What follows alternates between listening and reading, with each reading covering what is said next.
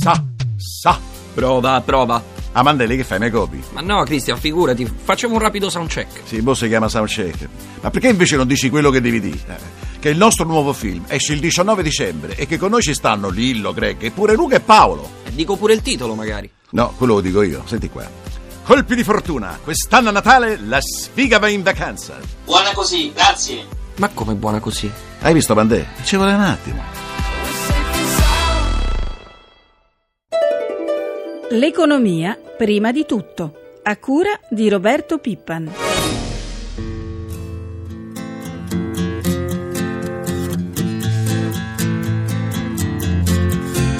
La CGL dei shopper generali ne ha fatti anche molti, deve interrogarsi sulla possibilità di avere forme altrettanto efficaci e non esclusive, soprattutto che abbiano la capacità di rappresentare un elemento di riunificazione del mondo del lavoro.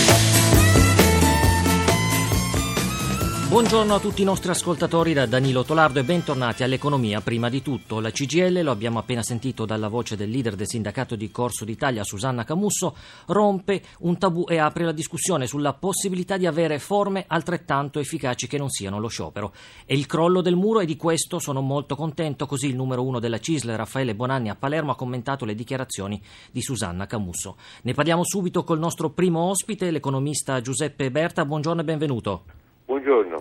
Allora, professore, si può parlare di fine del mito dello sciopero, soprattutto perché la riflessione viene da un sindacato come la CGL? Ma direi che la fine del mito dello sciopero, se vogliamo usare questa espressione, è legata più alle specificità e all'andamento di questa crisi che non lascia spazio eh, per l'azione collettiva dei lavoratori nel senso tradizionale. Eh, dichiarare sciopero oggi significa mobilitare fondamentalmente o cercare di mobilitare dei cassi integrati, dei lavoratori che sono lontani molto spesso dal posto di lavoro, soprattutto se pensiamo ai lavoratori dell'industria. Ecco, uno sciopero generale poi non ha più la possibilità di coagulare delle categorie che hanno eh, interessi differenziati. La nostra società magmatica, segmentata, dove è sempre più difficile ricomporre degli interessi generali come nel, quando esisteva una massa compatta di lavoratori dell'industria molto dominante dal punto di vista dell'occupazione industriale. Professore, dopo il tabù dello sciopero ne cadranno altri su precari, mercato del lavoro, magari sull'articolo 18? A giudicare dalle prime mosse di Matteo Renzi direi di sì. Eh, mi sembra che anche la polemica che è insorta all'interno delle file del PD dopo la nomina della nuova segreteria, della segreteria giovane, diciamo così, di Matteo Renzi indichi un segnale in questa direzione. Cioè io penso che anche qui eh, un diverso atteggiamento verso i problemi del mercato del lavoro originerà probabilmente dalla difficoltà della crisi, una crisi che non si può fronteggiare con gli strumenti tradizionali. Il viceministro Fassina ieri ha annunciato un intervento importante sugli esodati. Il governo in sostanza punta a un fondo unico per il taglio del cuneo fiscale con risorse che eh, derivano poi dalla lotta all'evasione, dal rientro dei capitali e dalla spending review. È un provvedimento che può segnare una svolta? Ma è un'enunciazione, nel senso che noi sappiamo che oggi l'evasione fiscale è in aumento, ce l'ha detto anche il Censis eh, pochi giorni fa. E sappiamo che la spending review è al momento attuale una intenzione virtuosa, ma non sappiamo quando avrà effetto. Certo, se davvero ci fosse un recupero di risorse, queste potrebbero essere utilizzate per alleggerire il peso del fisco, ma io credo che prima di annunciare eh, questo obiettivo bisogna quantificare i risultati che saranno effettivamente conseguibili. C'è un disagio profondo comunque eh, in Europa. In Europa si intravedono i primi segni di ripresa, eh, in Italia però quando arriverà? Allora, se prendiamo per buone le stime recenti, eh, il governatore Draghi ha detto che il prossimo anno l'Eurozona crescerà mediamente dell'1,1% per quanto riguarda il PIL. In Italia le previsioni attuali tendono, per esempio quelle di Confindustria, tendono ad accreditare uno 0,5-0,6 eh, in tutto, nella migliore delle ipotesi. Dunque, anche se l'Italia riprendesse un pochino a crescere, il divario con l'Europa aumenterebbe, come è aumentato negli ultimi 15-20 anni. Questo è il punto. eh, l'Italia si era già allontanata dai ritmi della crescita europea e oggi la gestione della crisi è resa molto più complicata dal fatto che siamo di fronte non soltanto a una gravissima recessione, la più grave, come abbiamo detto, dal dopoguerra a oggi, ma siamo di fronte, per quanto riguarda l'Italia, a un'autentica crisi di eh, sistema, nel senso che gli effetti della crisi economica si mescolano a quelli della crisi eh, della, delle istituzioni e della rappresentanza politica. Ringrazio il professor Giuseppe Berta, buona giornata. Buongiorno. Oggi eh, si apre a Roma l'assemblea elettiva della CNA e proseguirà fino a sabato. Ospiti tra gli altri questa mattina i ministri Zanonato, Giovannini, Lupi, Trigiglia. Abbiamo in linea Ivan Malavasi, presidente della CNA. Buongiorno e benvenuto, presidente. Buongiorno, grazie dell'invito. Allora, Presidente, siete reduci da cinque mesi di assemblee in ogni parte d'Italia. Eh, dal vostro punto di vista c'è il rischio di una rottura sociale? Sì, un rischio reale, un rischio che da mesi cominciamo, continuiamo a dirlo eh, devo dire con un'attenzione non sempre all'altezza della, della, pericolosità. I segnali di questi giorni purtroppo lo confermano, eh, sono segnali spontanei, trasversali, che testimoniano e contengono un grande potenziale di rischio per la democrazia. Davvero c'è bisogno di cambiare passo, di recuperare ciò che è vitale, cioè la fiducia tra cittadini e istituzioni, che è ciò che è entrato più in crisi assieme alle difficoltà che conosciamo, quelle economiche del Paese e delle imprese. Lei dopo 11 anni ha scelto di lasciare. Che situazione si troverà il suo successore, in particolare sul fronte del credito per le imprese? È sempre difficile o cominciano a vedersi dei segnali di cambiamento? Intanto lascio per termine dei mandati e con orgoglio lascio una CNA, un'associazione solida, una CNA accreditata istituzionalmente. Il tema del credito per una volta non lo ci lamentiamo solo noi, ma raccogliamo volentieri il dato della Banca d'Italia di qualche giorno fa dove dice che in questo trimestre cala del 4,9%, il dato più negativo dal dopoguerra ad oggi e quindi davvero è ritornato in voga ciò che da tempo diciamo ridare alimento, benzina all'economia e alle imprese. È un invito esplicito alle banche a tornare a fare il proprio mestiere, le banche commerciali, far credito per aiutare lo sviluppo. Davvero non possiamo più continuare a vedere atteggiamenti che dicono che la colpa è dalla debolezza delle imprese ognuno ha le sue debolezze, ma ognuno si assume la responsabilità di dare una spinta alla crescita di un paese che ancora non vede la luce della ripresa. In breve, che cosa chiederete oggi al governo? Intanto vorrei partire da una richiesta che fece, un'affermazione che fece Letta all'uscita dal Quirinale quando accettò il primo incarico, ritornare al linguaggio rivoluzionario della verità, eh, voglio dire semplicemente che non si possono più fare annunci se non si realizzano i fatti. Passare dal dire al fare è come dare ossigeno alla crescita. Davvero la misura è colma, abbiamo bisogno di segnali concreti, tangibili, fruibili. Eh, questo credo che sia il primo atto che si deve compiere, forse la più grande azione economica, il recupero di crescita che possiamo fare, assieme ai drammi del cuneo fiscale e della pressione, e della pressione fiscale alle imprese. Ringrazio Ivan Malavasi, presidente della CNA. Buona giornata. Buona giornata, grazie a lei. A volte succede quello che non ti saresti mai aspettato, anche i manager protestano. Lo chiediamo a Giorgio Ambrogioni, presidente di Fener Manager, collegato con noi. Buongiorno. Buongiorno a lei.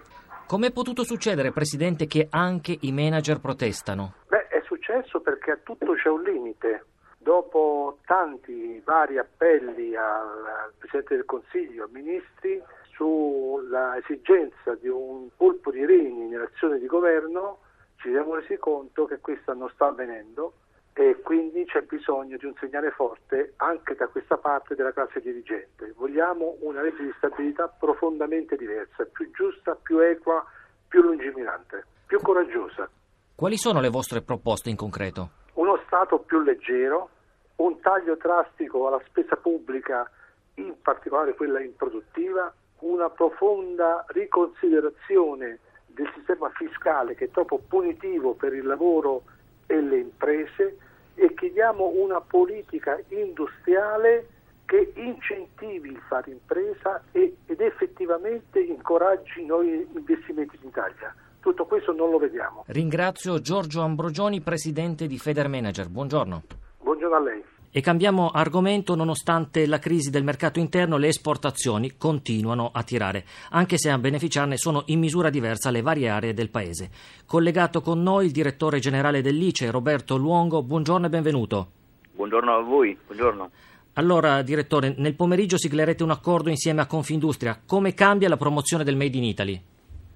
Ma, eh, essenzialmente l'accordo oggi con le reti di impresa è un passo in avanti sicuramente perché eh, le, impre- le, reti di imprese consentono alle piccole e soprattutto alle microimprese, soprattutto in alcune regioni del nostro Paese, di presentarsi sui mercati internazionali in maniera più eh, aggregata, in maniera più forte e in maniera più articolata. Quindi l'aiuto dell'agenzia ICE è proprio rivolta a questi di queste aziende che hanno solitamente molte difficoltà a presentarsi sui mercati internazionali. È un accordo molto importante con la Confindustria proprio eh, perché consente alle piccole e micro imprese aderenti alle reti di imprese ad essere maggiormente presenti su questi mercati internazionali che tanto oggi sono la valvola di sfogo delle nostre imprese. Ieri l'Istat ha diffuso nuovi dati sull'export. Il nord-ovest traina nel terzo trimestre l'export del paese con un più 3,7% rispetto ai tre mesi precedenti. Meno brillante però il dato del nord-est, più 1%, poi un forte calo si è registrato nelle isole, meno 14%, e nel sud, meno 6%. Nel vostro accordo c'è qualche misura che è finalizzata a promuovere proprio queste aree attualmente più penalizzate? Ma eh, noi consentiamo assolutamente alle imprese del, del, aderenti a Reti di Imprese d'Italia con una partecipazione molto più forte alle nostre iniziative promozionali sui mercati internazionali, hanno un rapporto privilegiato con i nostri eh, uffici all'estero, um, um, ottenendo anche una scontistica molto alta su, sui servizi che noi forniamo sui mercati internazionali, eh, il 25%, e ricordo tra l'altro che per le imprese delle quattro regioni di convergenza, quindi Campania, Puglia, Sicilia e Calabria, l'ICE eh, sta organizzando un progetto, eh, noi chiamiamo piano, piano Export, per appunto le imprese di queste quattro regioni con eh, servizi, attività promozionale e di formazione con eh, un'attività molto eh, forte proprio per privilegiare la loro azione sui mercati internazionali con dei costi veramente molto molto contenuti con un programma finanziato dall'Unione Europea. Ieri il Premier Letta alla Camera ha annunciato il varo per venerdì da parte del Consiglio dei Ministri di Destinazione Italia, misure per incentivare proprio gli investimenti esteri in Italia. Eh, credito d'imposta per la ricerca, fondi per incentivare la digitalizzazione delle piccole e medie imprese. È un buon inizio? Assolutamente sì, perché l'Italia ha bisogno di un, attrarre maggiormente gli investimenti esteri. Eh, non bastano più soltanto le esportazioni, non basta più soltanto l'azione di investire all'estero, che non è la delocalizzazione come noi sappiamo, ma operare a tutto tondo sui mercati internazionali, ma anche sapere avere la capacità di attrarre investimenti dall'estero, quindi avere imprese straniere che creano qui posti di lavoro, occupazione e queste ehm, norme, queste indicazioni che vengono date dal governo servono proprio a facilitare l'approccio delle imprese estere e degli investitori esteri ai nostri mercati. Ringrazio il direttore generale dell'ICE, Roberto Luongo. Grazie a voi. Buona giornata. Chiudiamo come al solito con i mercati finanziari. Ci colleghiamo con la nostra redazione di Milano. Buongiorno ad Alberto Barbagallo. Buongiorno Danilo. Alberto, come va stamane l'Asia? In calo l'indice Nikkei ha terminato a meno 1,12%, la borsa di Hong Kong finora cede lo 0,31%, borse asiatiche in calo come ieri sera eh, quella di New York, Dow Jones meno 0,81%. Aleggia il timore che la Federal Reserve chiuda a fine anno i rubinetti della liquidità con cui ha stimolato l'economia. Ieri seduta in calo a Milano, peggior listino in Europa. Quali sono ora le prospettive per l'apertura? Per oggi l'andamento dei future sugli indici fa prevedere un avvio ancora in leggero calo per i mercati europei. Ieri ribassi a Londra dello 0,24%, Francoforte meno 0,41%, Parigi meno 0,10%. La nostra borsa effettivamente è andata peggio di tutte, meno 1,44% il Fuzzi Mib. La cessione del 5% del capitale Mediolanum da parte della Fininvest ha penalizzato particolarmente appunto Mediolanum, meno 6,8%. Facciamo il punto su Eurospread?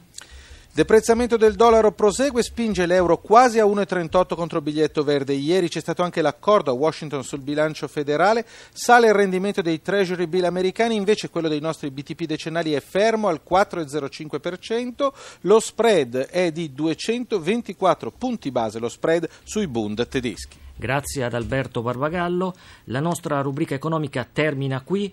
Eh, ringraziamo Francesca Librandi per l'assistenza al programma. Linea di nuovo prima di tutto. Una buona giornata ai nostri ascoltatori da Danilo Tolardo.